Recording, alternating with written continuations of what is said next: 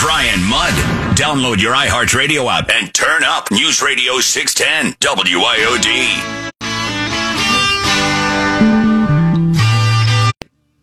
Yeah, and this is all part of something I covered earlier in the week. And look, um, you know, the Florida Department of Health, as I outlined, in case you happen to miss it, we have a scientific study, peer reviewed, showing 80% of the time that dude feels like lady. Dude eventually feels like dude again. Yeah, 80% of the time.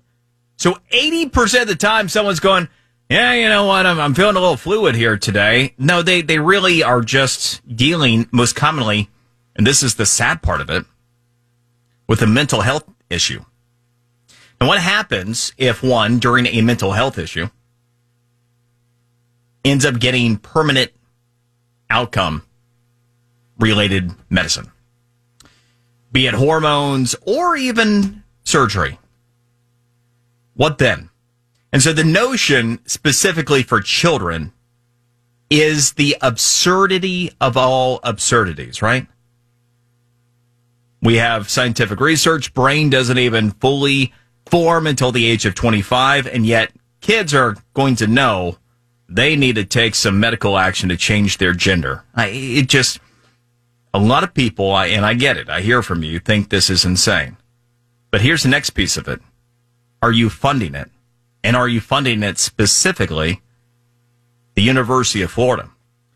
Matt Lamb of the College Fix is on this, and I think it's kind of eye opening. Matt, appreciate the time. Thanks for having me. So, what's going on at uh, UF's Health? Sure. So, uh, the University of Florida, uh, they have a program that provides, I'm just quoting from their website, quote, hormone therapy, uh, gender affirming surgical procedures, uh, which of course is misnamed.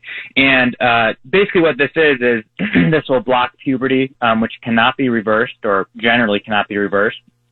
They will cut off healthy organs, um, so that might mean um, uh, you know, removing your ovaries, uh, removing your testicles, and this is something that really generally cannot be reversed. Um, so you could have a 16-year-old making a decision that will permanently make it uh, impossible for them to have children, um, to, to, to be pregnant uh, if, if you're if they're a female, or to uh, produce children with a with a future wife if they're um, if they're male.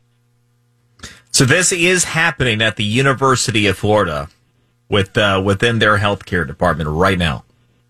Right. So the University of Florida Health, um, looking at their website right now, just to confirm it's still going on.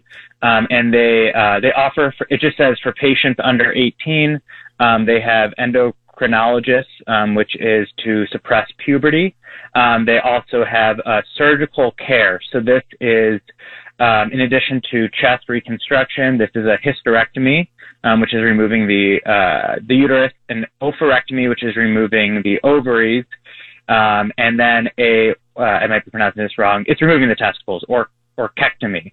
Um, and this is something that a 15 year old could walk in tomorrow. Generally, all they need is just a letter from a medical professional saying this person thinks, well, you know, this person is not a man, it's actually a girl or vice versa. And, uh, you know, then they'll just get you started on injecting you with, um, with hormones off label. This FDA has not approved these drugs to be used in this way, or they'll, you know, get you ready to start carving you up.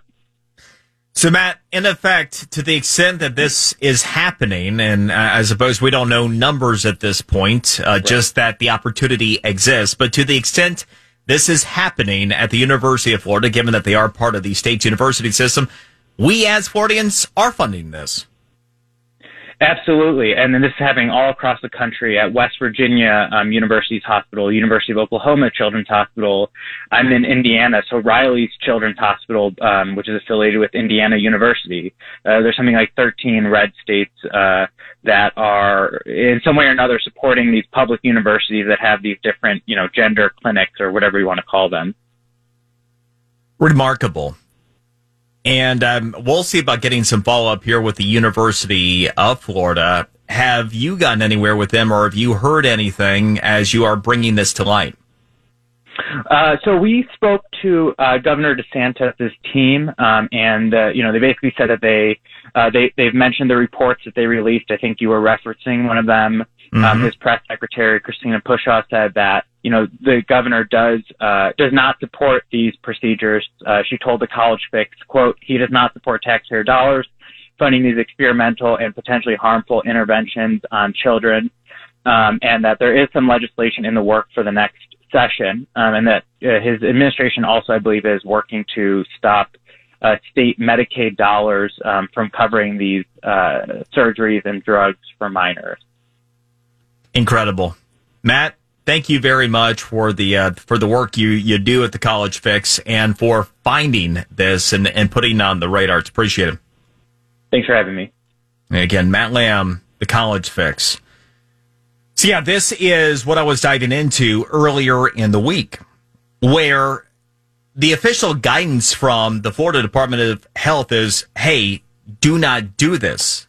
But there's nothing that's binding. And to this point, you've had Governor DeSantis that has asked, uh, asked the governing board in the state of Florida to consider placing a ban on physicians being able to carry this out in the state of Florida for minors, but nothing's come of that yet. And part of it is, and uh, it's not clear whether the state's governing board would want to place that ban, but let's say they even would want to. Word is they have concerns legally about whether they could without legislation that would end up, um, you know, being in, in play here. So there's a belief that the state would need to take legislative action to, in effect, ban all of this gender reassignment stuff for minors.